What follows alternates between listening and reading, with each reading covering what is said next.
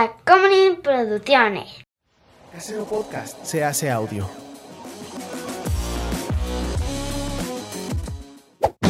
¡Chavos, banda!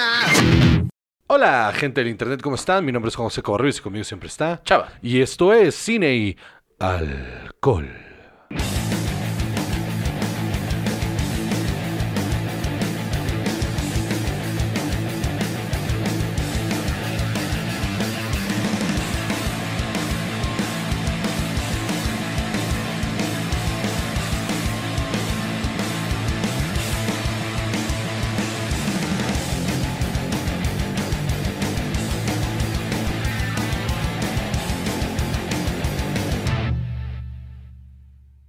¿Qué tal, Salvador? ¿Cómo estás? Muy bien.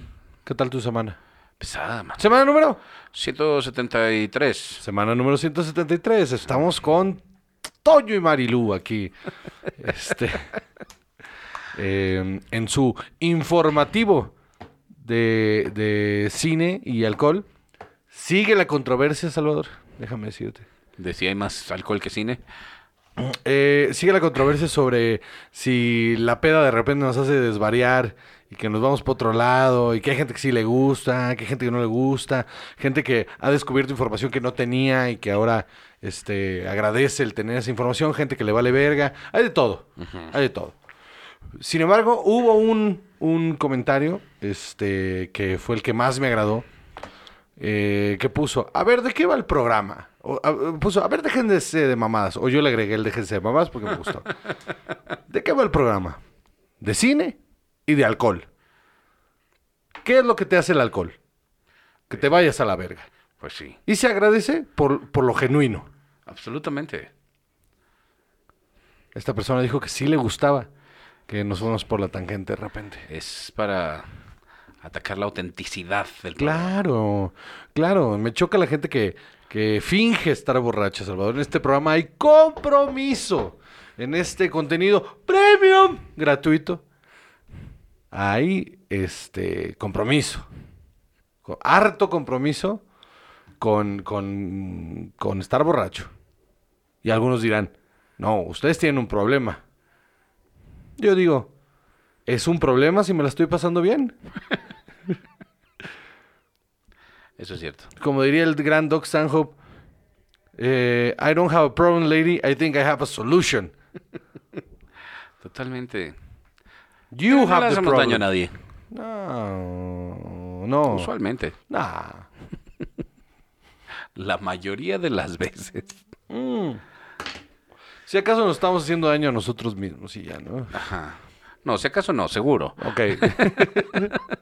no lo sé, como no voy al médico, la verdad. no quiero. ¿Sabes qué? Tengo una filosofía muy eh, como puntual sobre ese pedo. Los médicos. Esto lo hablé una vez con un amigo que es médico. Le dije, ¿sabes qué pasa? Que en la medicina moderna, en los últimos ¿qué te gusta? 60, 70 años, han súper malinterpretado lo que era el juramento hipocrático. O sea, este pedo de... eh, Es, o sea, te tienen que atender porque es su responsabilidad y todo bien. To- hasta ahí todo bien. Pero este pedo de que hay que mantener viva a la persona, sea lo que sea, no estoy de acuerdo. Híjole. No estoy, estoy cero de acuerdo. Con esta cosa de... No me importa disminuir la calidad de vida de este ser humano con tal de que no se muera. O sea, a mí, si me preguntaran, oye, fíjate que tienes entre la opción de eh, ya no vivir la vida como la vives o morirte, yo creo que prefiero morirme. ya no vas a disfrutar la vida igual. E- inclu- incluso con cosas muy pequeñas, ¿eh? O sea, lo he pensado desde muy morro. Una vez tengo un amigo que es este eh, alérgico al alcohol. Y nos dimos cuenta en una peda que así como personaje de Spider-Man se convirtió en el lagarto. Se le, se empezaron a salir bolas por todos lados y te lo juro, pareció un cocodrilo el cabrón. Salimos corriendo al hospital así de, no, esto no es normal, obviamente. Que güey estaba así de... Yo he estado en varias pedas y esto nunca pasa. No, no, y aparte sí estaba medio alucinando y el pedo pues estaba, estaba intoxicado. Este, y no de la manera divertida. En- entonces lo llevamos al hospital, le hicieron pruebas y todo, resultó que era alérgico al alcohol, entonces no, ya no podía tomar. Y me acuerdo haber dicho frente a esta, igual y fue insensible, va. No me acuerdo haber dicho, yo me suicido. Y, y él me dijo, no, bueno, voy a dejar de tomar y listo. No, yo me suicido, ¿eh? No sé cómo podría vivir el resto de mi vida sin poder tomar. ¿Sabes? Entonces por eso no quiero ir al médico. Y no encontró como otras Ah, eh, sí. salidas. Sí, se empezó a drogar hasta perder el conocimiento de drogas. Ah, bueno. Sí. No, bueno. Ah, bueno. Ah, pero en esa época de mi vida, eh, o sea, yo sí de qué. No sabías todavía que había otras No soluciones. sabía que había bondades de otras cosas. Pero igual, en esos, en esos momentos también una cervecita. O sea, alguna vez lo intenté con pura agua y me empecé a poner triste. Me empecé a poner triste. Y no se vale. Entonces, yo no quiero ir al médico. Hace años que no me hago un chequeo, pero hace años te estoy hablando de décadas. Así Desde que no es responsabilidad de mis padres, es más, ahí está. Desde que no es responsabilidad de mis padres, no me he hecho un chequeo. Exacto, para que vayas y te digan, no, es que mano, tú estás Ajá, mal. ajá. Tienes que hacer esto y esto y esto y esto y así de, hijo. Ajá, tengo mis achaques, por supuesto, tengo cosas que digo, ah, esto no se siente normal. Pero, Bolitas en lugares que no tenías. ajá, así como, ay, este dedo se mueve raro. ¿No? O sea, después de una peda me di cuenta que tenía un dedo, tengo los dedos muy chuecos porque me los fui lastimando eh, durante la adolescencia eh, con diferentes deportes. Este, de esas que se te doblan para atrás y te- se te inflama todo y luego ya no queda igual. Bueno, eso todos los dedos. Y luego me di cuenta que este, ¿lo ves cómo está? Está Sí, de total- lado. Sí, totalmente de lado. Totalmente de lado. Así no estaba hace un mes. Así no estaba hace un mes. Hace, hace como un mes me desperté. El dedo me dolía mucho y lo podía doblar muy poco. Y yo así de, ¿pero qué hice anoche? ¿Qué hice? Y empecé a hacer como un recuento y dije, es que no hay un. O sea, ¿qué hice anoche? Y de repente, como que lo empecé a mover y mover y dije, verga, en una de esas se dislocó. Y entonces, como que hice así en la mano y oí un crack. Y doblé el dedo y se volvió y, y so- sonó otra vez crack. Pero no me dolió, solo crack, crack. Y volteé y ya no es, y está chuequísimo. Pero ya no me duele. y lo puedo doblar por completo, mira. Mira, Soluciones. mira, mira, mira. Ahí está. ¿Eh? Pero sí como que va de ladito ya. Está de lado, está de lado, está de lado. Choca con el otro dedo. Choca por completo con el otro dedo. Ve, si lo cierro la mano así, choca por completo con el otro, lo invade. Encima.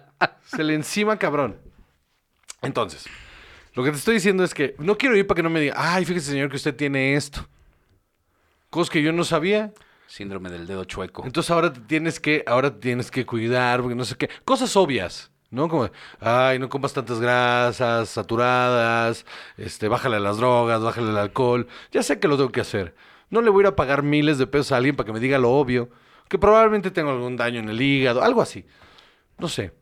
¿Sabes qué? Busco señales obvias. la pigmentación de la piel, este, eh, este, la, la vista, ¿sabes cómo? Cosas que puedo yo controlar, o sea, como decir, ah, uh, esto no es normal. No, no, no, y tener el dedo volteado siempre. O sea, por ejemplo, la, la, la única vez en años que he reconsiderado, igual y me hubiera a hacer un chequeo, fue un día hace como unos 4 o 5 años que salí a caminar, llevaba como 15 minutos caminando y se me empezaron a dormir los dedos de las manos. Dije, verga, eso es una señal de mala circulación. Eso quiere decir que tengo un taponazo por ahí. Y luego, un día, se me como que se me nubló la vista.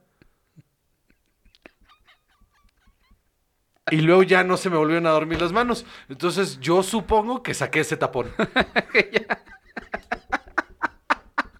que se me instaló aquí, está creando un coágulo aquí en la Y cabeza. por ahí hay un, un- un fan cardiólogo diciendo, no, No, ¿dónde estúpido, encuentro no. este estúpido ahorita?" No. no, por supuesto, todos los fans médicos, este, no, no me interesa. No, no quiero. O sea, No me digan. hasta que sea inevitable, ¿sabes? Hasta que el dolor sea así como de, ay, aquí hay, esto no, esto ya no me... Por ejemplo, el de la espalda de la semana pasada. Me desperté y me dolía, la esp- o sea, me desperté y me estiré. Y cuando me estiré, sentí el tirón, el tirón en el músculo de la espalda. Y de ahí me fui a la verga. Me fui a la verga una semana. Toda- todavía no puedo caminar mucho. O sea, an- todos los días salía a caminar por lo menos una hora. Este, ahorita no puedo más de 20 minutos porque me empieza a doler la espalda otra vez. Claramente tengo un pedo ahí.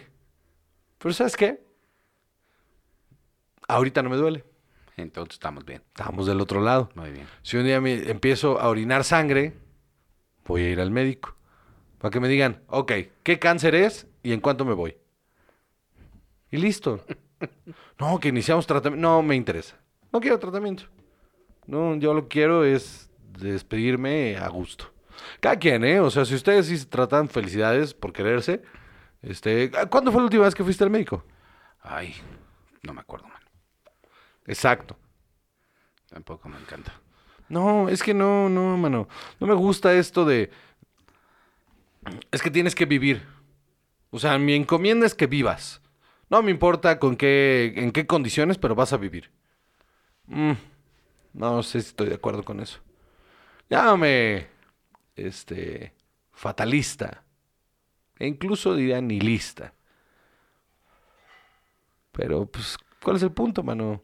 E- Es un cuerpo en descomposición ya desde el primer momento. Esta gente que quiere vivir para siempre, que hace 50 mil cosas de ejercicio y "Ay, yo no fumo y no tomo y eh, como pura comida este, aburrida y, y hago cuatro horas de ejercicio diario para verme así. Y esa misma gente le da cáncer en el páncreas porque los polvitos esos que están tomando O porque a veces. o porque, es da. o porque es genético. Y se mueren a la verga. Pero ¿cómo es posible si se cuidaba un montón? Pues porque la existencia es así de random. Es así de random. Entonces, ¿para qué? Sí, no, no. Y que cada quien haga lo que quiera con su vida, ¿no? Pero Mientras no de- perjudiques un tercero, date. ¿No? Que cada quien. Exactamente. Entonces, hay, hay, hoy hay, hay un montón de cosas. Se nos fue un actor, ¿no? Justo, justo. Venga. Eh, llegamos a este tema porque se Síguenos murió. en todas las redes sociales. en Instagram, arroba Juan Joseco y arroba. En Twitter, arroba Juan Joseco y arroba. Ju, chava. Y en Facebook, la página de Cine Alcohol, donde no ponemos nada. Estaba ya tan listo. güey. Métanse al grupo de Yo Soy de los 140, que cada vez hay más van. Ya, ya está a nada de llegar a los mil. ¿En serio? Sí, ya, ya Bueno, está a nada de llegar a mil personas. Este, aunque se me hizo la anotación de que aunque va a llegar a mil, siempre son los mismos 14 pendejos los que están los que están posteando. Entonces, este, shout out a los 14 originales que no dejan morir ese grupo, son la fuente de memes y controversia, mientras los otros boyeristas, que yo sería ellos, ¿eh? Súper sería ellos. Pero bueno, entonces un, un saludo a los 14 originales. Van a ser otro grupo seguro, los 14 originales. No lo hagan porque les va a salir un grupo de pederastía. Entonces no lo hagan. Porque Facebook tiene un montón de control para groserías, cero control para grupos de pederastas. Cero. Qué horror, pero sí no vayas a decir una cosa inapropiada. No, no digas eh, chinga tu madre porque te banean un, un- un mes. Pero fotos de niños sugerentes, bienvenidas. Qué horror. Al fin es lo que le gusta a la élite. ¿No? Ahí está el Pizzagate. Uno. ¿Sabes qué pasa?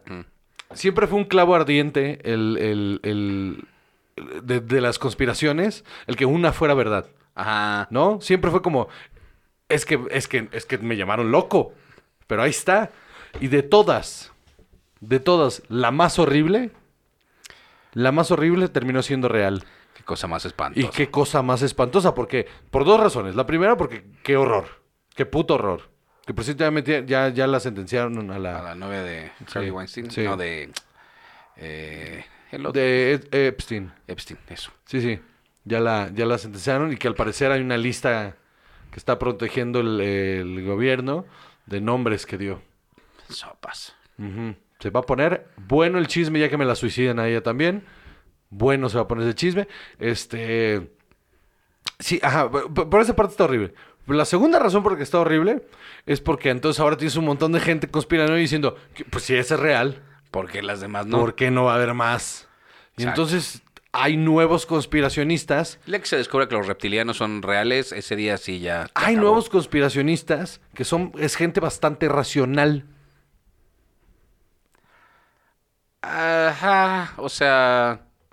¿Sabes quién es bien conspiranoide? Le mando un abrazote a Pablo Araiza. Pablo Araiza es bien conspiranoide. ¿Neta? Cabrón. Pero, ¿tú pensarías que es conspiranoide? No, para nada. Exacto. Ese es el problema ahora con los conspiracionistas. que ya no se les nota. Están en todos lados. Están en todos lados. Ok, eh, o- o, porque tienen sus límites. Los- estos nuevos conspiracionistas tienen sus límites. Dicen, no, esto de aquí para acá es una mamada. Pero esto, esto tiene el mismo, haz de cuenta, dicen, este, esta conspiración tiene el mismo modelo de conspiración que el Pizzagate. Entonces, este, pues igual y va, es por ahí. Ahora, lo único que no es real del Pizzagate es lo de la Lo de pizzería. sí, claro. Pero Todo lo demás, Ajá. sí es real. Qué horrible cosa. Qué horrible cosa. Qué horrible cosa. Entonces sí, ya vámonos con el primer tema. Entonces, ¿Qué vamos a tomar el día de hoy? estamos tomando caguamitas carta blanca. Sabrosas. Y está bueno. Están muy buenas. Y baratas. Además. Entonces, ah, José, Dime. se murió Fred Ward. ¿Cómo crees? Sí, así es. El 8 de mayo del 2022 murió Fred Ward de los 79 años. No eh, divulgaron la razón de su fallecimiento, pero, Hagamos un shot, ¿no? La semana que viene. pero ahorita vamos a hablar un tantito de... Pues era un actor que salió en muchísimas cosas. Sí, señor. Era un, un character actor. Ujú.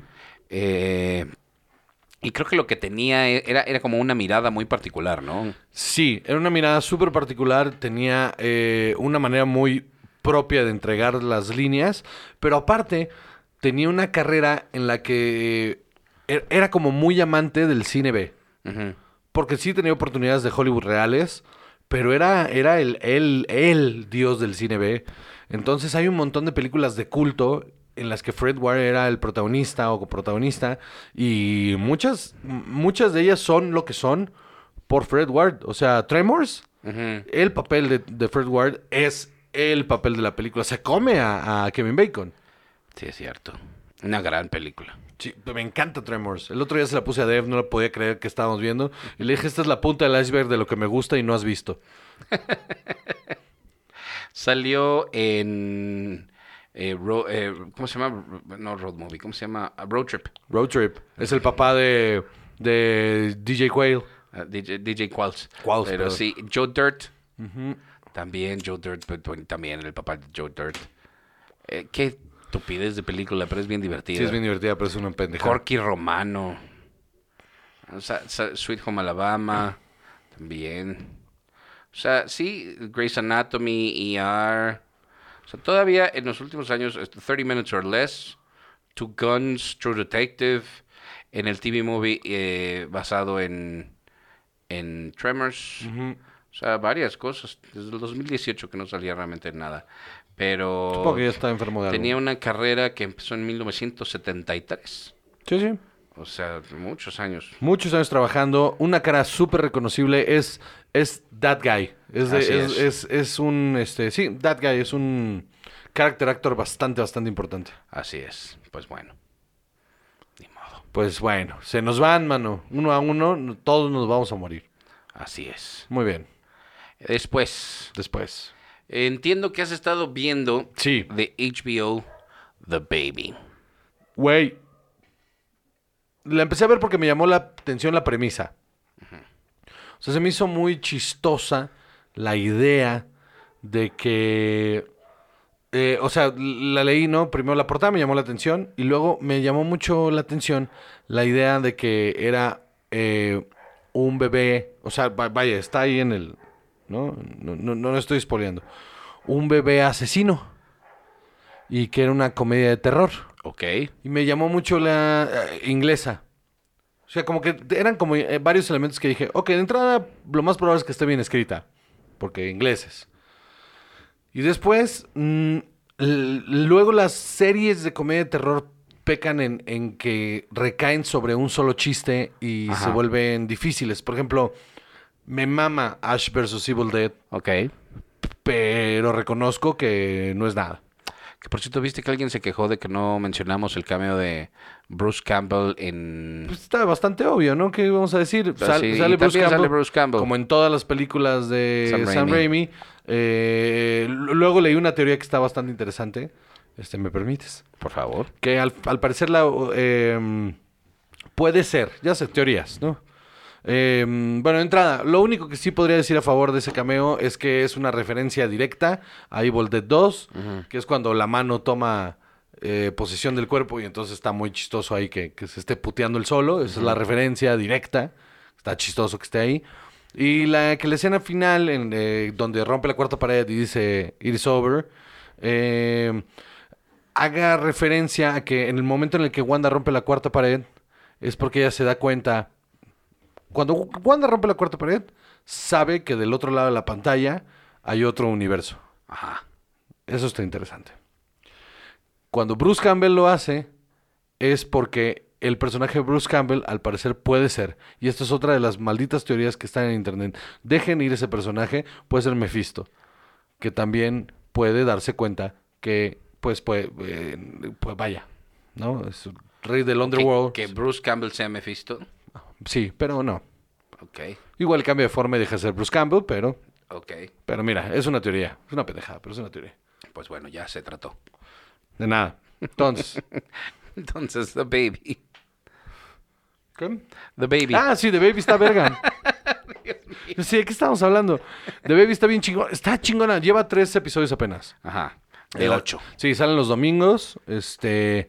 Y el primer episodio arranca en putiza. Me, la, la actriz eh, protagonista lo hace increíble. Mm, eh, sé que la he visto en algo. No me acuerdo de en dónde. Pe- Michelle de Swart se llama. sí. Ahorita te digo. Y De Swart. La serie empieza bastante fuerte y oscura. En la primera escena es bastante fuerte y oscura. Y luego de ahí arranca una comedia ligerona y luego otra vez se pone bien densa.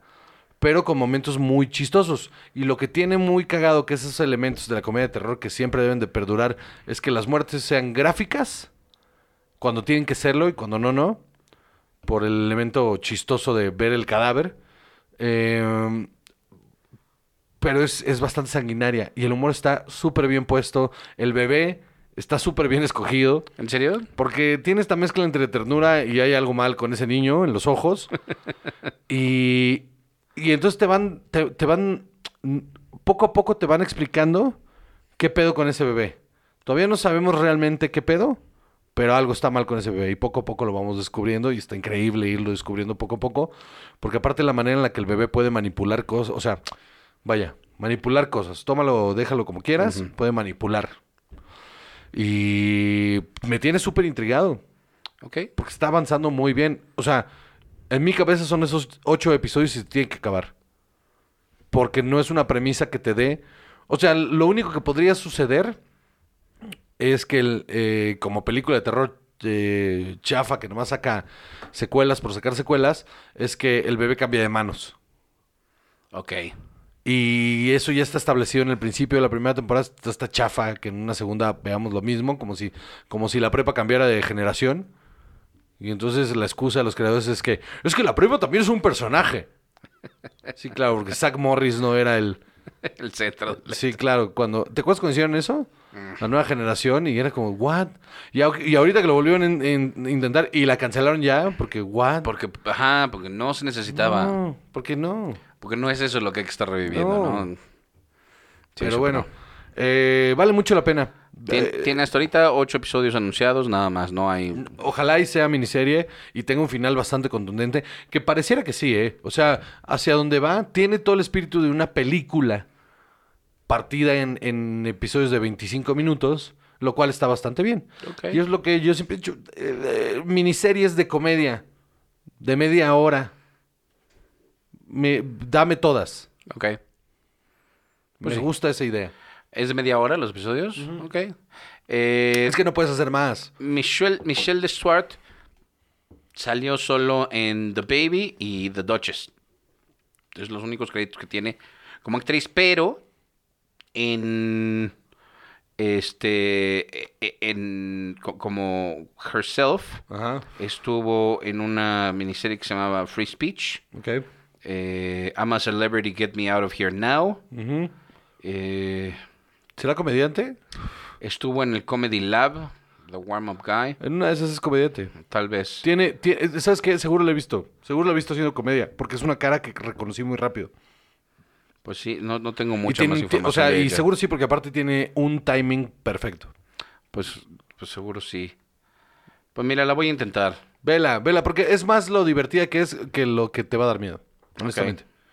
Sí, sí. Lo que no me gustan son las de fantasmas. Esto sí puedo. No, sí, esto está, esto está más chistoso que culero. Niño asesino sí puedo. Yo Está creo. muy chistoso.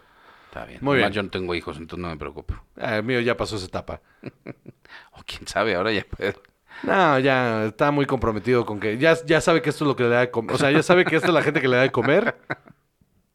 Y que si quiere un PlayStation, su mejor posibilidad es que tú estés bien. Sí. Sí, sí, más o menos. Por supuesto. Bueno, Entonces, pues eh, podremos ir a un break si quieres. ¿cuánto llevamos? 25 minutos. No, date. Bueno, pues entonces hemos estado viendo... ¿Quieres ir al baño? No. Ah. The Offer. Uf, mano, The Offer. Así es. A ver. Ah, ya sé por qué querías hacer el corte. Ya entendí. Está bien. No, no, no, no. A ver. Este es tu programa también, papacito. De hecho, según la gente de los 140, este es tu programa. Ah, no. Eh, no, yo me niego a tomar responsabilidad de estas cosas. Yo solo soy un títere. Todo esto está guionado. A mí, Chava me dice, vas a decir estos chistes y vas a hacer esto y estas referencias. Sí. Me, eh, me da. Chava es el genio detrás de todo lo que yo hago. Todo. Todo lo que yo hago. No. Toma responsabilidad. Por supuesto que no. Bueno, sí, vamos al corte, pues.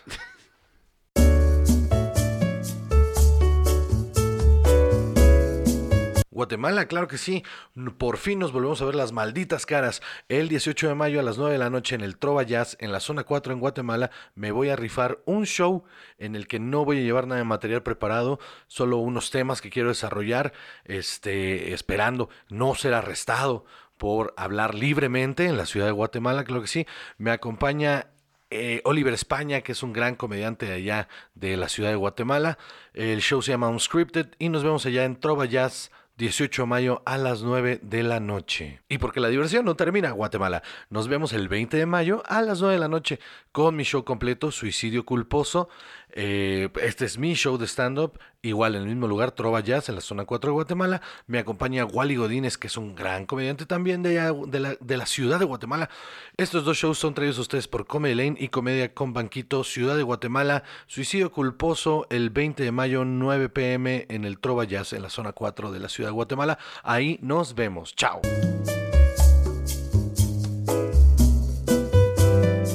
Se volvió. Ahora sí, chava. ¿De qué me ibas a hablar? De The Offer. Ah, qué interesante, vamos. Bueno, pues hemos estado viendo The Offer en Paramount Plus, ya sea en su propia plataforma o en el canal de Prime Video. Yo pago el canal. Sí, yo también prefiero. Sí. La plataforma está rara, la de... No lo he visto, no. La de Paramount Plus, está extraña. ¿Hay app para la tele? Sí, Me quedo con la de... está, está raro. Ok. Bueno, pues The Offer es la historia de cómo hicieron la película del padrino, el, el- el camino que tomaron los productores para poder levantar ese proyecto. De entrada suena aburrida.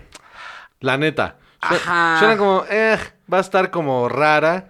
Nomás va a ser como eh, palmaditas en la espalda y... Lo que pasa es que la película cumple 50 años este Sí, año. sí, sí.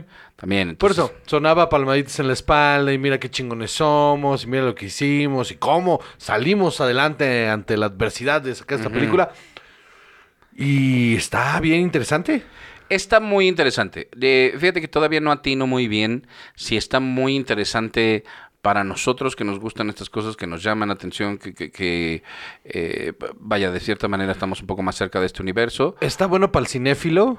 O sea, es, un- es interesante para el cinéfilo por unos Ajá. aspectos y es interesante para la gente de la industria por las cosas específicas de cómo se hacen las cosas dentro de la industria. O sea, de repente hay unas que sí se sienten como sacadas de la manga. De repente hay unas que, o sea, ya sabiendo cómo funciona la industria, de repente hay unas que, ah, pues fui y me paré en la puerta de este cabrón y le dice, ah, y me hizo, "Uy, ten un estudio, ten 120 millones de dólares. Tre- Tres, si quieres. Ten 3 millones de dólares para que hagas una peli. ¿Qué? Ajá. ¿Cómo? Porque fuiste, fuiste muy eh, La- ecuánime a la hora de platicar con él, por favor. Ajá, la escena del pitch, por ejemplo, la escena del pitch del programa de televisión, o sea, todo el tiempo fue, "Mm, así no son. Ajá. O sea, no. Está muy romántico. En ese momento en el que, no, no, y esto es así, y esto- ¿tienes algo más? No, pero esto es así. Y entonces se vuelve a sentar el ejecutivo. Y e- en ese momento dije, ay, ajá, güey.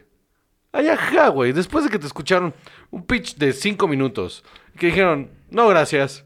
Es no, gracias. Proba- probablemente después podrás tener otra oportunidad. Pero esto de, no, no, no, te voy a tener con esta gran idea que tengo, no pasa. No pasa. No, así no es. O sea, porque tampoco se da, no se presta nunca la situación para que esa sea la comunicación y esa sea la conversación, si quieres. Ajá. Esa es una. Y dos, que cuando termine de dar el pitch, le diga, esto no es spoiler, ¿eh? esto es historia y ahí está. Este, le, le diga, tienes un programa de televisión. ¿What? No, así no funciona.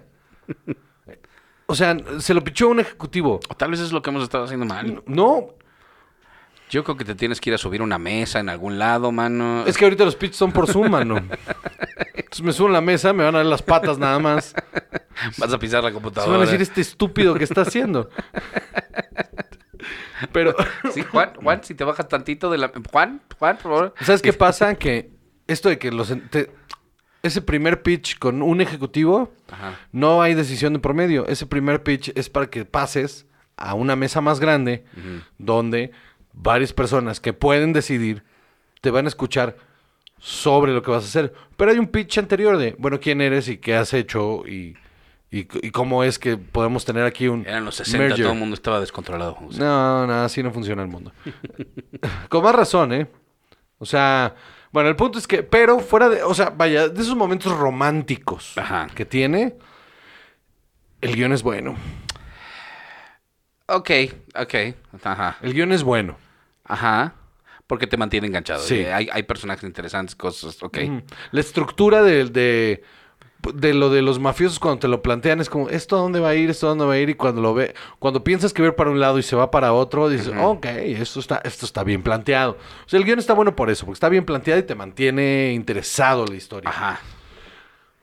De repente hay unas cosas. Desarrollo de personaje está raro. Está raro. Sí. Hay unas decisiones, deja tu de casting, deja tu dirección. Hay unas decisiones de desarrollo de personaje que no están bien planteadas. La novia del personaje de Miles Teller pudo no haber estado.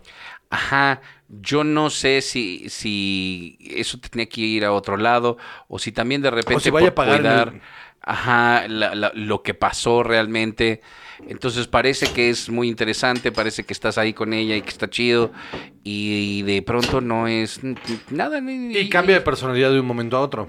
Eso no está inter- eso no está chido porque te la presentan como una mujer bastante fuerte, con ta, eh, la conversación de, de ella con esta eh, Jonathan Poe. Con sí, ajá, con Jun Temple, que la amo, es, es- Ajá, lo hace súper bien. ella es ella es grandiosa. Ella es un gran personaje. Yo creo que su personaje está muy bien escrito y ella lo, lo representa muy bien. Esa, esa, esa secuencia donde están ellas platicando en el restaurante, brillante. Y luego, ella toma una decisión ejecutiva y entonces se vuelve caprichosa. Ajá. Y, y ya no, ya... Y está hecho para que te caiga mal. Ajá. Y está chafa. Sí, sí, se vuelve caprichosa y es, es que ya no me haces caso. De, ¿What? Pero él siempre ha sido igual. Ajá. Todo esto, no, o sea, no, él no cambió. Sí, el drive de él no ha cambiado, al contrario, de hecho se ha vuelto mucho más fuerte. Ajá. Eh, y, y- y no te ha descuidado como persona. No. O sea, al menos es lo que se ve ahí. Pero es que no le dice la verdad de que está con los mafiosos. Pero... Ajá. Yo no sé si es No es por suficiente. establecer, ajá, un contraste con, digamos, este tipo de relaciones en los 70, finales de los 60, y que ahorita dijeras, pues es que sí, está colero, ¿no? Que no seas un poco más abierto. Sí, sí, la época de la revolución sexual. Pero al mismo tiempo dices, esto no es una razón real para tener estas discusiones ahorita, Y no suma nada esos minutos. porque te habían establecido un personaje muy claro, muy directo. De yo quiero estar contigo, quiero pasar a chido y ya, y, Sí. y ahí vamos. Sí, sí, eh, en- en- en- tiene hoyos en el desarrollo de personajes, estoy completamente de acuerdo. Sin embargo, la estructura está tan buena que dejas ir cosas. Ajá, ahora. Yo creo que la actuación de Miles Teller muy buena. Parece que ya creció. El cast es una locura. Casi. El cast está buenísimo. O sea, a ver, Muchos. Al otro no, el otro es secundario, secundario, secundario. El que ya sé que es igual, es secundario, secundario, secundario. El main cast, el main cast está buenísimo. Más o menos, fíjate que el otro día que lo hablamos, eh, a mí, por ejemplo, Giovanni Ribisi no, ¿No me- te gusta? No me gusta en este papel. A mí sí me gusta. No, no, no. Es que, eh, mira, yo, yo así como lo sentí, estuve investigando y resulta que, pues, dijo, obvio, han tenido varios directores los episodios. Entonces, los dos o tres primeros están dirigi- dirigidos por una persona y luego sigue por otros y luego por otro. Entonces, creo que de repente las decisiones en los primeros episodios fueron de cierto estilo, sobre todo con la entrega de los personajes, muy en específico con los acentos con los que hablan o, o- o las afecciones que tienen a la hora de expresarse, que eran demasiado fásicos y que se fueron cargando eh, en adelante. O sea, que te digo, creo que según, según yo son los primeros dos que están eh, di- dirigidos por un este Fletcher, que es este Dexter Fletcher. Eh, y el acento de Matthew Good, el acento de Charles Bluthorn, eh, la manera de hablar de, de Giovanni Ribisi, de varios de los mafiosos, es muy exagerado. Muy. Sí, sí, sí. Y después como que le bajan. Cuando cambia de director como que le bajan. Pero le suena al ánimo del personaje. Sí, está, está raro Pero, eso, pero siguen cargando que pues, no puedo de pronto Giovanni Ribisi pararse y ahora hablar más normal. Ajá. Entonces, de, "No, que está hablando así", a ratos me cansa, me cansa muchísimo. Ok. A mí me gusta la construcción del personaje. Y de Matthew Good también, porque se me hace que su actuación es muy buena. Y esa onda de que habla así también. Y que, no- que no me gusta, me ¿Cuál pone de Matthew malas. Good? Perdón. El, el productor eh, mí- Evans, Bob Evans. Ah, a mí, a mí me gusta mucho ese personaje. a mí no me gusta cómo lo. me gusta no mucho. cómo habla. Es justo esta construcción de, de el élite hollywoodense que habla como si todo el tiempo estuviera vendiendo cosas. Que sí. Ay, yo conozco gente así. No, no, no, no. Es que no, eh, no es la actuación. En es, situaciones es nada de más poder. la voz. Si cierro los ojos, lo odio. Ok. Lo odio, Lo odio. Y no me entiendo. gusta. Parece que como de videojuego, como de caricatura. Ya. Y no me pega con todo lo demás que está pasando. Porque además Juno Temple no está ahí. Ni y Miles Miles Teller Teller no está, ahí, no está ahí. Le cambió la voz a Miles Teller, ¿no? ¿O la Ah. está fingiendo? No sé también. Ah, O sea, sí está, no sé si estaba audicionando para Porque- Batman y le dijeron, ajá. ¿sabes qué? Ya de una vez pasarle por acá. Porque de repente le dije, Def, este hombre ya es hombre. Ajá, ya es todo. O sea, se le quitó la cara de, o sea, se le quitó la cara de niño. Sí. Y con esa voz, o sea, actuación, o sea, la mejor actuación de todos es la de Miles Teller. Pues no sé, o sea, yo siento que, que, o sea, lo está actuando, a él le sale bien. Yo, yo creo que es parte de la actuación, pues tendría que haber hecho gárgaras de vidrio los últimos dos Es años. que dijiste, güey, se fumó dos cajetillas diarias en los últimos. O sea, Whiplash no es tan vieja. como de 2016. Y debe 17. estar, debe estarse preparando para algún papel en alguna película de superhéroes, mano. Tal vez. Porque está enorme. Está enorme. Está enorme. Sí, sí. Hay una escena en la que sale una camisa blanca remangada. Bueno, también Top Gun. Ah, Top Gun. Ajá. Pero puede ser todo, o sea, Top Gun, Ma- Marvel o DC o algo así, porque está mamá, o sea, está enorme. Ajá. Ajá. Estoy de acuerdo. Y creo que lo hace muy bien, además. Sí, es un gran actor. Sí, lo hace súper bien. O Sí, es sea, actor. y es productor ejecutivo. ¿Ah, sí? Sí, sí, es productor ejecutivo. Es el primer crédito. Eh, está muy comprometido con la serie, se le nota. Sí, sí, sí, sí, sí, lo está haciendo muy bien. Pero te digo, a mí hay decisiones aquí que, yo creo que son de dirección más que otra cosa, que no me han convencido y que de repente me sacan, me sacan mucho de lo que está pasando. Entonces, te digo, Matthew Good yo creo que actúa bien, la voz no. Eh, y, y Giovanni Ribisi también siento que ah, a ratos me... Porque el personaje está interesante, Sí, sí, sí. pero buscando una autenticidad sobre el personaje. Se creo- perdió, se fue de más. Ajá. Ya, lo entiendo. Se fue de más. Como el como Al Pacino. Ajá. El Mi mayor que- problema de todo esto es al pinche Pacino. Que no, o sea, no. No, no, no, no, no lo veo. No, a- oye, se, se escucha como si fuera eh, sketch de Saturday Night Live que se está burlando de, de Al Pacino. La cara, güey, o sea... Pega bien. Enorme cast, porque, ¿sabes qué? No es tanto que... Porque físicamente, si lo piensas bien, se parece más a Robert De Niro que al Pacino. Pero las expresiones corporales, los ojos, la, la- el manerismo es, es idéntico. Sí. Pero la bon thing está como acá. Ajá. Suena ridículo. Sí, suena- nadie habla así. Nadie. Más que Joe Pesci. Sí, sí, sí. Suena, suena un poco ridículo. Entonces, por tratar de. Y si sí habla así, seguro por la vida va como el diablito de... ¿Fijes tu voz? Sí, la fijo. Esta es mi verdadera... ¿Has visto, ¿Has visto el diablito fingir la voz? No. Una vez estábamos chupando en un bar, este, bueno, voy a ser más específico. Este, una vez después de un show en Morelia, nos fuimos a chupar a un bar y, y entramos, estábamos ahí chupando y de repente se acercó alguien y le preguntó la pregunta que le hace todo el mundo todo el tiempo, si está fingiendo la voz. Y entonces el güey cambia la voz por completo y es una voz súper limpia, súper acá. Y, y le, y le contesta y le dice que esa es su verdadera voz y la otra persona se va así y voltea conmigo y me dice, lo que me duele el esternón, papá, cuando tengo que fingir. o sea, sí está de la verga el, el güey que hace a- a Al Pacino, eh, digo, a- sí, al Pacino, Al en, es- Pacino. en ese sentido.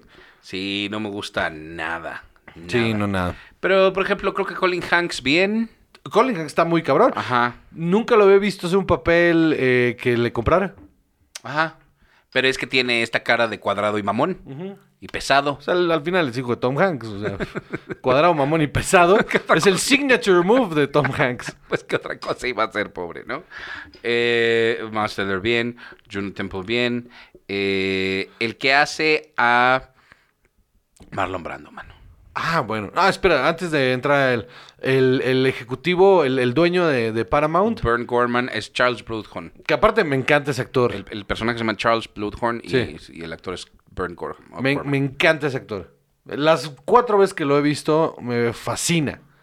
Pacific Rim, Torchwood, este, muchas otras cosas. Pero Pero el, el- como el más emblemático que la gente recuerda es el de este. Ay, se me fue.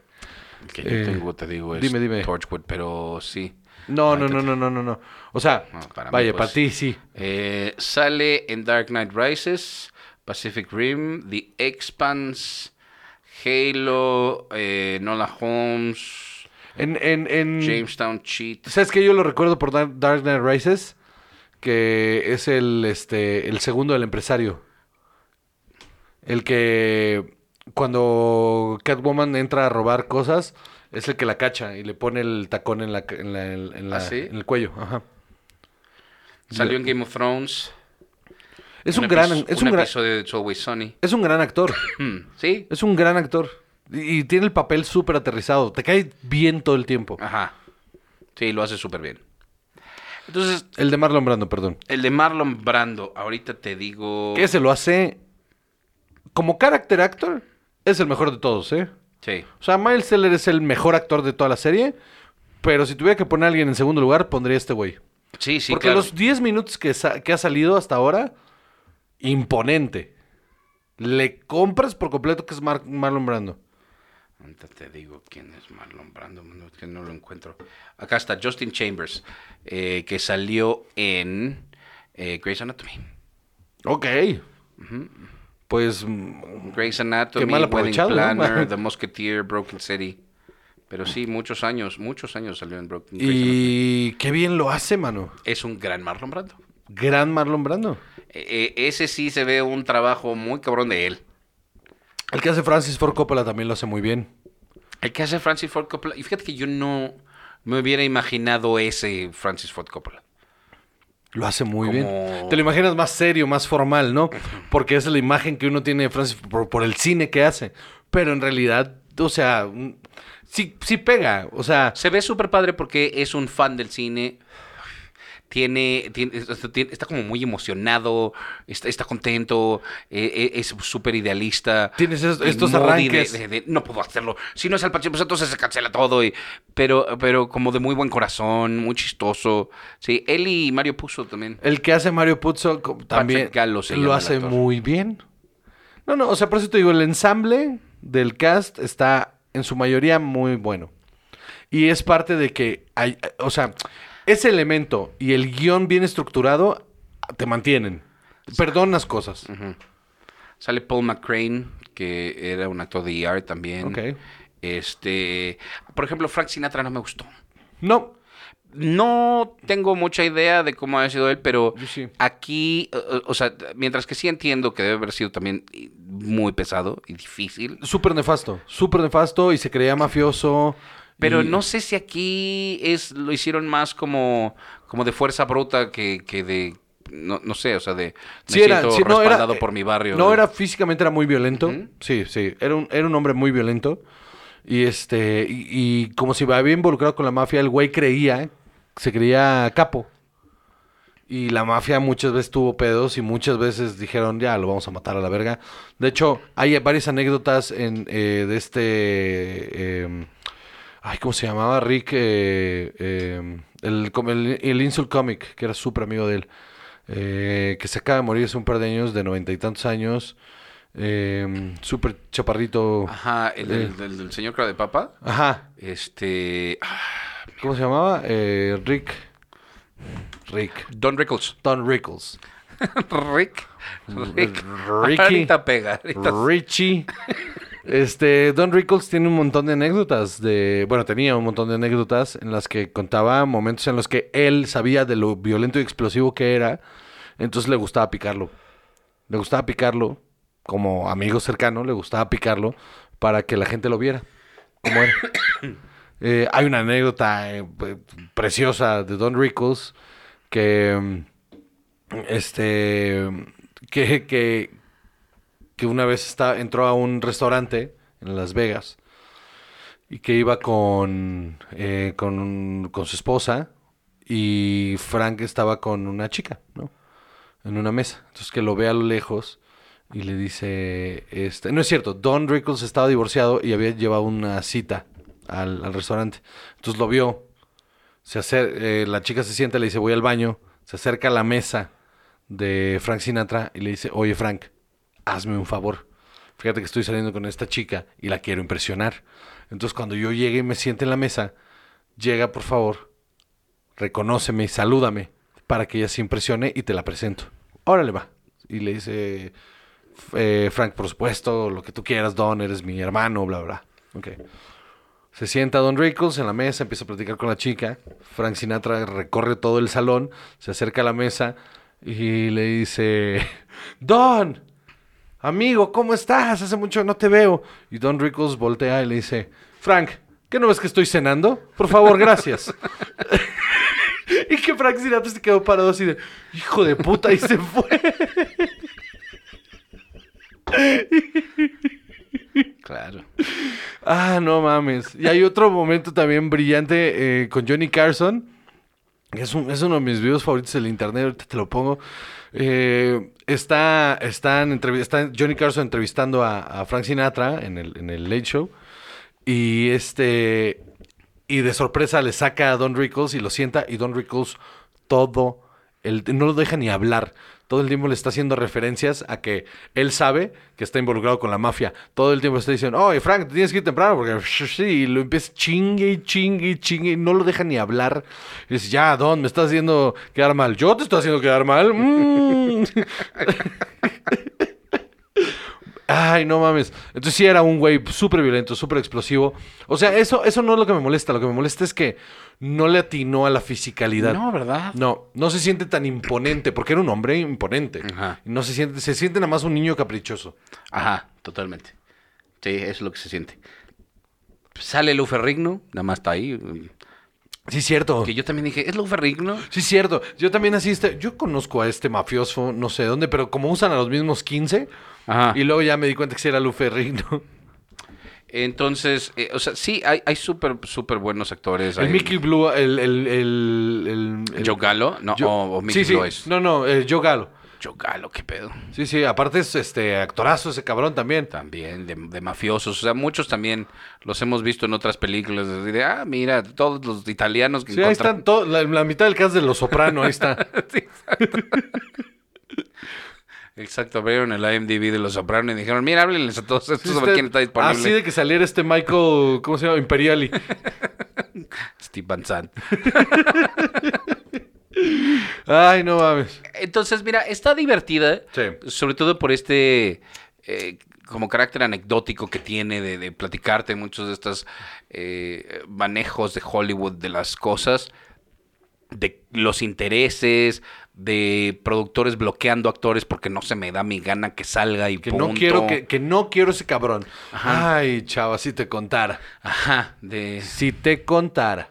¿no? De, de yo no quiero que salga ese güey. ¿Por qué? Porque no quiero. Pero es que, Que es lo quiero. mejor para la película. Pero, no lo yo quiero. no quiero y no se quiero, acabó. No lo quiero. Y está, está rudo porque lo ves tú del otro lado como, digamos, como espectador y dices, pero esto lo hubiera hecho mucho bien a tal película. Y lo ves por otro lado y dices, bueno, pero es que tampoco es a huevo, ¿no? O sea, como productor, esta es mi película y sabes que si no quiero trabajar con ese güey, no trabajo con ese güey, punto. No, no lo quiero en mi película. Se Ajá. acabó. Oye, pero ¿por qué? Porque, porque, me va, porque te vale verga, no lo quiero. Ajá. O sea, o sea, tú tampoco permitirías que te pusieran, que te impusieran a ciertas supuesto que no. personas, a quien fuera, o sea, en general, a una persona con la que no quieres trabajar. Mira, Salvador, he estado, he estado en los dos lados del espectro. Ajá. O sea, tanto se me han negado chambas por, por ese tipo de situaciones, como yo he negado chambas por ese tipo de situaciones. Entonces lo entiendes, ¿no? Claro. También hay otras cosas de estas decisiones de los estudios. De Es, lo- es culero, es lo culero de esta industria. La neta es lo culero de esta industria, porque Sí. no es el mejor para la chamba, sino es el que se sa- ha sabido mover mejor. Sí, sí. Eso es, uf, Que es mucho de lo que te va mostrando esto, ¿no? Entonces, tam- también está chido co- como ese paralelismo que establece la historia, ¿no? De, de eh, Albert Roddy que se fue metiendo y se fue metiendo. Y él fue creando todo este concepto, y conectándose con la gente correcta y haciendo lo que fuera necesario, incluso conectándose con la gente incorrecta también. Güey, Def encontró un, eh, un error de continuidad que dije, esta mujer está enferma. Cuando la escena donde va a ver a Robert Redford, que están eh, filmando Butch, and, eh, Butch So- Cassidy and the Sundance Kid, Kid. eh, en las partes donde no están filmando, donde están eh, cuidando, hay papel picado en unas casas, ¿no? Entonces de repente me dice, no corresponde el papel picado porque Butch Cassidy and the Sundance Kid, ¿cuándo pasó? Y digo, no, pues a finales del siglo XIX. Este, sí, a finales del siglo XIX, 1880 y algo. Sí, algo así Este, O principios del 20, tal vez. estoy casi seguro que es 1886. Estoy No, casi seguro. ajá. O sea, en, en lo que, en la época en la que está, el año en el que está situada esa película. La 1886. buscamos, sí. Y este, por ahí. Y, y le digo, pero, 1899, mano. bueno, Ah, pero tenías razón, finales del siglo XIX. el punto es que em, le digo, sí, pero esto no es el set de filmación. Esto es donde tienen las, eh, donde están guardando el equipo, donde están los camerinos. Entonces, probablemente en el pueblito pusieron Ah, esto pa- cosa, para sí. adornar. Esto está para adornar el pueblo. Pues un pueblito muy, es muy normal que en los pueblos pequeños la gente ponga papel picado fuera de sus casas. Es muy normal aquí en México, ¿no? Y me dice, ¿pero qué, qué año es, es- es esta filmación? Le digo, 1960 y something, ¿no? 68, 69. Y me dice, ¿cuándo se volvió popular el...? Y entonces descubrió que, o sea, vaya long shot, le atinaron, o sea, porque el papel picado se volvió popular en el país como adorno en 1950 y something. No, es cierto, en 1930 y tantos. ¿En serio? Sí, antes de eso era una eh, tradición poblana a finales del siglo XIX, principios del siglo XX, 1910, por la, por, por la revolución por ahí. En 1930 y something se vuelve popular en el centro y el bajío. Pero como estaban filmando en el norte, en 1960 llega el papel picado al norte como una tradición traída del centro del país. Ok. Entonces, o sea, me dijo, ok, solo, solo quiero aclarar esto. Entonces, cuando empezamos a... Sí, güey, me fui horas. Nos estamos viendo eso. Me dice, ok, entonces no es un error de continuidad. Dije, ¿quién chingón se está fijando? Pero qué chingón. Sí, claro, sí, o sea, claro. sí está- o sea, lo que quería es que Daphne estás igual de enferma. Pues está, está bien, o sea, está. Tiene eso. eso es lo que tiene. Que tiene muchas cosas que estás viendo y dices. "Es- que todo corresponde a su época de manera orgánica. Ajá, está muy bien hecho. Hay muchas cosas muy interesantes. O sea, hay muchos momentos, eh, otra vez, muy románticos, si quieres. Cuando llega un, el exnovio ese del personaje Juno Temple Ah, está increíble. a presentarse, y, y yo en cuanto lo vi, se bajó del coche, dije, este va a ser Carlo. Y dijo el nombre del actor y pues, súper no me lo sabía, pero me sonó. Sí, sí. Y dije, es que sí es Carlo. Sí, es que cuando se bajó el coche y empezó. me dijeron, no, que no sé "No qué. estés Dije. mamando". Sí, como, ya es que yo sé qué, no sé qué. Dije, súper es Carlo y súper le van a dar el papel ahí. El razonamiento fue, es que si no, este personaje no tiene nada que venir a hacer aquí. Si nada más es un exnovio culero, no tiene nada que hacer en la historia. y que no sé qué. Súper era Carlo. Era Carlos, claro que sí. Eh, eh, o sea, muy interesante. Por ejemplo, cosas que a lo mejor sabías o tenías puesto en la cabeza, pero no. eh, yo no había como, como realmente reparado en ellas. El, el punto de la carrera de Francis Ford Coppola, que es El Padrino. Ah, sí. O sea, ya tenía otras películas encima, pero ahorita tú le Su dices. éxito más grande había sido escribir. Ajá. Exacto, como escritor sí ya tenía muchas Como director cosas. estaba pestadísimo. Ajá. O sea, eh, eh, como escritor ya había escrito Patton. Sí, sí, por eso. Esa era, ese era su gran logro, haber escrito Patton. Pero como director estaba apestado. Ajá. Por la última película que había dirigido. The Rain que, People. que era un- fue un fracaso total. Ajá. Entonces yo, yo no tenía esa idea. Entonces esta onda de vamos a Que rescatar. le estén hablando así a, a Francis Ford Coppola. Entonces, de disrespect. Sí, que lo- ¿Cómo se atreven? Lo estén pendejeando para acá Dejen de, dejen de estar pendejeando uno de los íconos más grandes del cine. Ajá, exacto, así de, pero es que ustedes no saben quién es este señor. Sí, totalmente. Está chistoso. Ajá, está muy chistoso eso, o sea, mira, me la estoy pasando bien eh, viéndola, la voy a ver completa. Yo siento que para hacer una serie de Paramount que podía haber sido absolutamente emblemática, un flagship de, de la plataforma, Sí, porque no es de Showtime. le falta un montón, mano. Siento que... Pero bueno, es, es un empujón en la dirección correcta de Paramount solo, porque antes de Sí, eso, sí. eh, para la plataforma sobre todo, porque antes de eso su apoyo, su apoyo, su apoyo había sido Showtime. Y estar haciendo series de calidad Showtime sin el sello Showtime es una apuesta bastante grande. Ajá. Pero no sé, a mí siento que me queda de ver un poquito, como que le falta Ahí va, algo. ahí va. Ajá, absolutamente es algo que deben de ver como cinéfilos, sin duda. Sí, sí. Y que es una miniserie que se va a acabar, entonces está bueno. Ajá. Vámonos Exacto. con lo último. Vamos. Y fuimos recientemente a la premiere de la película La Civil. Nos invitaron a una premiere. Nos invitaron a una premiere, exacto. Nos tomamos unas cervezas y luego unos mezcales. Hablamos Así entre es. nosotros. y luego Gus Proal, ahí andaba. Un saludo para Gus. Saludamos a Álvaro Guerrero. Saludamos a Álvaro Guerrero. Era que más es, incómoda. Que es, que es suegro de Gus, justamente. Sí, Ay, mucho gusto. Hola. Ah, eh, eh, gran trabajo, gracias. Muchas felicidades. Adiós. The End. Este, sí, sí. Bueno, o- obviando esas eh, situaciones incómodas, parados en una esquina, eh, en el cóctel. de- Estaban buenos los cócteles Absolutamente, de mezcal, ¿eh? absolutamente. No, no, no, y fue un, un buen evento, la verdad. Mm. Estu- Estuvo muy padre, sí lo agradecemos mucho. Y la Sí, película. muchas gracias a Caluma Films por invitarnos. La película, a ver. Eh, esta es una película, pues a todas luces, por el dinero y todo, europea. Sí. Ajá, esto es una película europea, es dinero holandés, dinero de Bélgica, eh, con una directora romana que luego vivió en Bélgica, en Flandes, y luego eh, Los Ángeles, estudió en, ¿no? este- en San Francisco, en, este, en Sarah Lawrence, o sea, tiene muchas cosas, una, una vida muy interesante. Y es la historia de Cielo, una madre cuya hija eh, adolescente eh, desaparece, secuestrada en el norte de México, y les piden dinero por ellas, unos narcos, ¿no? o lo que te dan a, a entender que son unos narcos, y nunca aparece. Y entonces, en este afán de encontrar una respuesta, ya de si está viva o no, o, ¿O qué pasó de con ella? encontrarla a ella, eh, esta mamá se mete hasta la cocina con todo. O sea, es una cosa como si fuera Taken sin los putazos. Tiene esta. eh, tiene un aire de thriller policíaco. Tiene un aire de thriller, de thriller policíaco.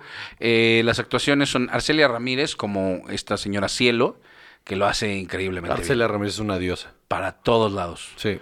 Porque sí va transformándose mucho. Sí. En cuanto al cómo entrega sus líneas, la fisicalidad, de, de cómo se va moviendo y cómo se va convirtiendo Hay un en otro ser detalle, humano. hay un detalle físico que me llamó mucho la atención, que es que antes, o sea, al principio es una mujer muy sumisa, que está hasta encorvada. Encorvada, sí. Está encorvada y mientras va pasando la película va, va enderezándose poco a poco. Es súper sutil y está súper bien hecho. Ajá, súper bien hecho. Súper, súper bien hecho. Álvaro Guerrero como el ex esposo. Brillante Álvaro Guerrero. Impresionante. Brillante. El mejor actor de toda la película. ¿eh? Yo creo que sí. Yo creo que sí. Eh, y luego, bueno, vemos o sea, muchas otras cosas. También está Juan Daniel García Treviño, eh, que hace el personaje de El Puma, que es el actor de Ya no estoy aquí. Que cuando salió Ya no estoy aquí, él no era actor, era, o sea, lo habían agarrado porque, eh, pues porque daba el perfil. Y qué rango, güey. Qué bruto, sí, es otra cosa. Es otra cosa. La primera película, pues hace muy bien un personaje, pero justo bajo el entendido de había mucho de él en este personaje, entonces no le quita mérito, mérito No, porque de nada. todas maneras, porque te pongan la cámara enfrente y con cómo No, no. funciona grabar, no es cualquier cosa. Pero vaya, yo no imaginaba verlo en un papel tan distinto, ¿no? Tan duro, tan agresivo. Sí, sí, sí, sí. Este, y al mismo tiempo con un cool que solo te da ese poder ilimitado y esa Sí. eh, eh, sensación de, de ser intocable de, de este tipo de personas. Hay dos, eh, o sea, sale poco, pero los dos momentos que sale, o sea, los momentos que sale son brillantes. Sí, sí. Ahora tengo algo que decir al respecto, que va a combinar con una queja que tengo en la película. Creo que sobresale y lo hace tan bien porque no ha trabajado tanto, entonces no tiene tantos vicios, entonces es más difícil de dirigir. Entonces él va a ser mucho más natural con los diálogos. Supongo que varios se sienten hasta medio ad lib, Sí. cosa que con el resto de los actores no. Muchos. no. siento que solo por ver la película, la directora eh, debe ser este tipo de director que le gusta que se respeten las líneas como están en el guion, lo cual no está mal.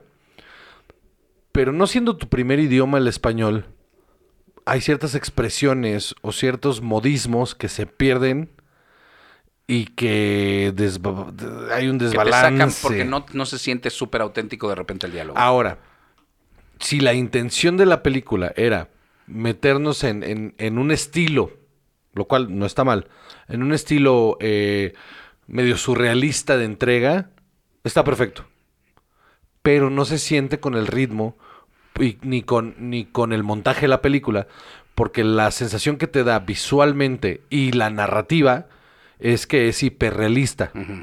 Entonces no pega, se ve raro más bien, aunque no pegue, porque el arte es arte y se hace como tú quieres. Pero saca de onda que los diálogos estén en, en el eh, surrealistas y la película tenga un feeling hiperrealista. Son contradictorios completamente. Ahora, vamos a contextualizar muchas de estas cosas porque después de que vimos la película. Oh, que no le pegues vez, al pinche micrófono, no, güey. no, eh, lo siento. Eh, después de que vimos la película, hablamos mucho sobre el press kit y lo que traía. Que siento que mm, da mucha información necesaria para también leer un poco la película. No estoy de acuerdo con eso. Ajá, no, porque no debería de ser. Pero bueno, el tema es que la directora Teodora, Teodora Mihai es, eh, decidió hacer, encontró este personaje, encontró esta persona. Ajá, está basado en una persona real. Y empezó a hacer un documental. Y la siguió por dos años en, en estas búsquedas y en, en muchas de las cosas en las que estuvo involucrada. Eh, entrevistó a mucha gente que estaba en situaciones similares, gente que estaba como involucrada o así. Y después de dos años de eso se empezó a dar cuenta que estaba empezando a manejar ya información muy sensible, muy delicada. Se da cuenta que están en una situación ya un poco de peligro ¿no? Por los callos que está empezando a tocar este, a pisar este documental, y entonces decide cambiarlo a ficción. No, para protegerse un poco, que súper se vale, porque qué cosa más No espantosa. mames. ¿Cuántas historias de terror no hay de eso, güey? De- horrendas, ajá. Entonces dices, por supuesto, ¿no? Porque además, o sea, incluso si iba con un crew, ¿no? o sea, igual son civiles, sí, No, no, no.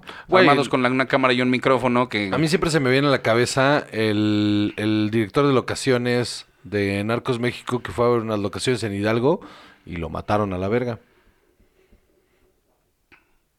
¿En serio? Sí, que se fue a meter a un pueblo, estaban tomando fotos para mostrar locaciones y salió banda del pueblo a decir, bueno, ¿y tú qué pedo aquí? ¿Qué estás haciendo? No, no, no, estamos tomando, no, no, te vas a la verga y vámonos, adiós. Qué horror. Pues sí, Fue por todo un tema. Ajá, exacto. Y entonces imagínate nada más, o sea, es por tomar fotos, imagínate por estar preguntando. Sí, sí, sí. Por este tipo de cosas, este ambiente tan oscuro, tan espantoso. Entonces lo cambia a, a, a ficción. Pero yo siento o, en, en lo que vi que hay muchísimo testimonio en el guion, ¿no? De las cientos de horas de material que debe haber tenido, eh, a la hora de traducirlo a ficción debe haber querido conservar mucho del realismo y mucho de las cosas tal cual, tal cual se dijeron, ¿no? Desde sus fuentes. Y entonces a ratos hay diálogos que son como de mucho exposition que, hijo, te sacan, te sacan de la narrativa. Que se pudieron haber eh, arreglado de otra manera. O sea, porque en su realización la película está muy verga. Ajá. La realización está mamona. Pero, sí. Pero tú y yo, o sea, tú y yo, o sea, yo había leído esto antes de la película, tú lo viste después y, Y, salimos con opiniones encontradas. tuvimos sí. experiencias diferentes con la película, que no debería de ser. ¿No? Porque entonces yo lo que estaba sintiendo mientras estaba sucediendo eso es, primero estaba, te digo, escuchando el documental en mi cabeza, Claro. ¿no? Estaba escuchando esos testimonios. Y segunda, estar pensando esto todo está basado en una historia real, pues todo lo que yo estaba viendo lo, lo trataba de pensar de cómo debe haber sido este momento en la vida real. Claro, Y entonces se me estaba helando la sangre de ver todo eso. claro. Me quería morir. La verdad, sí salí muy tenso en ese sentido de, imagino. de- de- de vivir eh, algo así de qué horrible esa situación. Y yo no, porque como yo no leí el press kit, yo, no, yo salí con... "Mm, esto pudo haber estado mejor contado. O esto pudo haber estado... No mejor contado, sino más bien más apretado.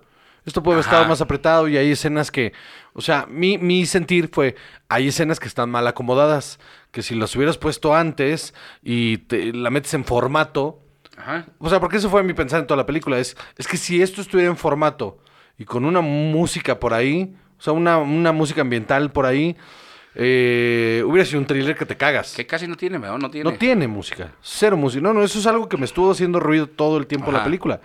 De hecho, cuando se acabó te dije, Sí, esta, esta, Esta música la debieron haber puesto ahí. por lo menos en los momentos de tensión. Ajá. Ahora, o sea, entiendo después de que, vaya, después de leer, entiendo las decisiones que se tomaron, que entiendo perfectamente y estoy completamente de acuerdo que esta fue una decisión de eh, la autora, de la directora, de, de dirección y, y- y- y- y guion, porque es de ella. El guion también eh, ayudó un novelista mexicano que se llama Habacuc Antonio de Rosario. Y yo- Nunca contrates guionistas para hacer guion. novelistas. Novelistas, perdón. Nunca contrates novelistas para hacer guion. No saben hacer síntesis. No te- si no tienen la experiencia previa, no saben hacer síntesis. Es un lenguaje bien diferente. Bien diferente, mano. Acá es acciones, acciones y diálogos puntuales. Si no, estamos metidos en cosas de más. Y en ese sentido creo que es donde eh, cojea un poco la película. Porque podría ser... Mira, ese fue mi take. Y es con lo que me quedo. La, la realización es impresionante. Es una historia muy, muy, muy cabrona. Con unas actuaciones muy impresionantes Ajá. que si tú quieres transmitir este mensaje, quieres que más gente la vea, la pones en formato. Es que sí, esa, esa es una pregunta bien dura como Bien artista. difícil. Bien difícil de responder de yo quiero ser fiel y un poco sacrificar comerciabilidad, porque la verdad es que sí, ¿no? O sea, Ah, claro, por supuesto. o quiero que más gente vea este mensaje a costa de quitarle autenticidad y sentir, o sea, sobre todo que ella que convivió con, con, con esta persona y con esta historia tanto Hay tiempo. una emoción- Y quitarle autenticidad, quitarle ah, el, el alma un poquito. No, y entiendo que no hay una forma fría como, como autora que estuvo conviviendo con esta gente. No hay una forma fría de. No hay un desapego a esta historia. No, y se nota. Ajá. Se nota, cabrón. Mi, mi, mi, mi disyuntiva aquí, y, y que fue lo que estuvimos discutiendo horas, fue que. Mi perspectiva como autor es. Yo lo hubiera montado de manera diferente para que llegara a más salas. Para maximizar ese eh, el, im- el- el contacto. Pero yo no soy capaz de hacer ese cine. No, no, no me, no me veo siendo tan contemplativo. Yo necesito que las cosas estén pasando en pantalla porque yo soy, yo soy así. Entiendo, en- le entiendo. Entiendo perfecto las razones de la película. Yo no la hubiera hecho así. Claro. Porque yo no tengo el approach de, de tampoco la, la, la emoción de, de- cercana, ¿no? Es una decisión bien difícil. Es una decisión bien difícil porque todo el tiempo la estuve viendo en mi cabeza con un montaje como de Equalizer. Ajá. Un montaje como, como de, de thriller de venganza. Un thriller de venganza. sí, como, claro. Eh, Es más, y ni siquiera en ese formato al, al 100% All Boy. Onda All Boy. Sigue siendo una película con una realización bastante diferente, con tintes artísticos, con, ¿sabes? Que llegó a muchísima gente. Ahora, y esto es otra vez soy yo en mi cabeza, es si esta misma historia la montas eh, como All Boy o como E- The Equalizer, dejando el mismo final, dejando el mismo, o sea, dejando la esencia completa de la película, super revienta las alas, ¿eh? Sí. Revienta las alas. Se vuelve una película de culto. Ajá. Entiendo que eso es- no es a lo que está apostando esta directora, lo entiendo perfecto y es más, estoy de acuerdo con ella. Solo yo no lo podía dejar de ver. Eh, sí, sí, claro. Yo creo que tiene mucho de teatro documental, o sea, esa, esa onda así de teatro documental de estoy viendo cosas reales interpretadas por actores. Sí, sí, escenificando Ajá, cosas, ¿no? escenificando un- un te- un tra- una transcripción Sí, de sí, algo sí. que sí pasó. Entonces, bueno, tienes que ir bajo esta idea a verla. Pero Ahora, dura dos horas 20 y la neta, la neta, la neta, no te pesan. no pesan, no se sienten No. las dos horas 20. No, no, no, está, está, está muy bien. Yo creo que eh, ojalá sea una película que le vaya muy bien, que mucha gente vea. Está bien duro, la historia Sí. está espantosa. En Cannes ganó... Ganó, eh, an- sí, estuvo nominada al premio Uncertain Re- Regard, eh, ella como directora, eh, a la Cámara de Oro también como directora, eh, y am, ganó el premio del valor. Así, al, al- eh, De coraje, ¿no? Ajá. Porque sí, qué huevos. Sí, sí, sí, requiere muchos huevos, la neta. Mames, a mí me dicen, Sí, sí, oye. ¿tú vas a contar esta historia? Yo creo que no. O sea, en resumen, la neta sí es una película que tienen que ir a ver. O sea, yo- no- nosotros no, no, no, ya, ya saben qué tipo de, de, de aficionados al cine somos. Pero esta es una película que, que, o sea, vale mucho, vale mucho, mucho, mucho, porque sí trae muchas cosas. Se estrena el 19 de mayo en cines. Así como en su momento Noches de Fuego Así es, también. eh, está cabrona. Si no la han visto, vayan a ver a Netflix, que está en Netflix. Es una locura. Este, esta también tiene est- este mismo valor. Eh, ¿Cuándo se estrena? El 19 de, de mayo. Este, este viernes. Ajá. Se estrena este viernes. Véanla. Véanla, por favor. Vale muchísimo la pena. Eh, no dejen que se muera en la sala, que es súper importante.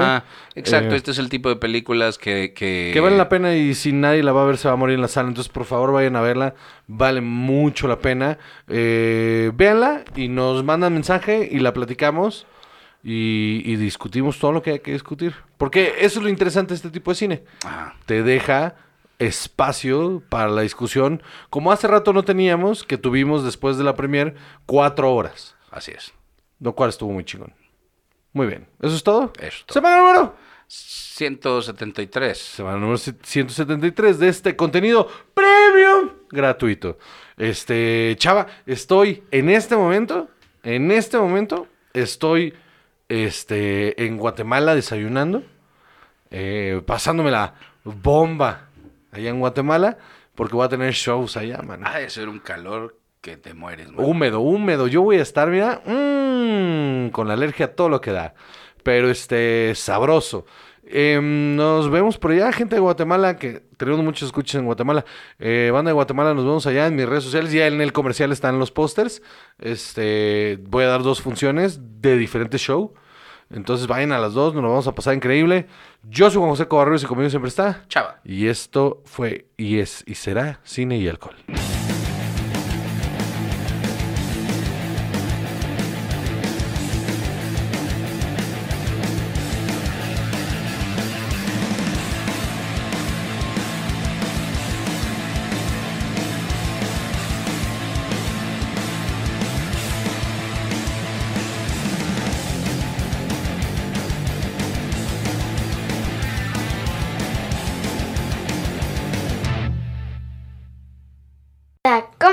Producciones. Casero Podcast se hace audio.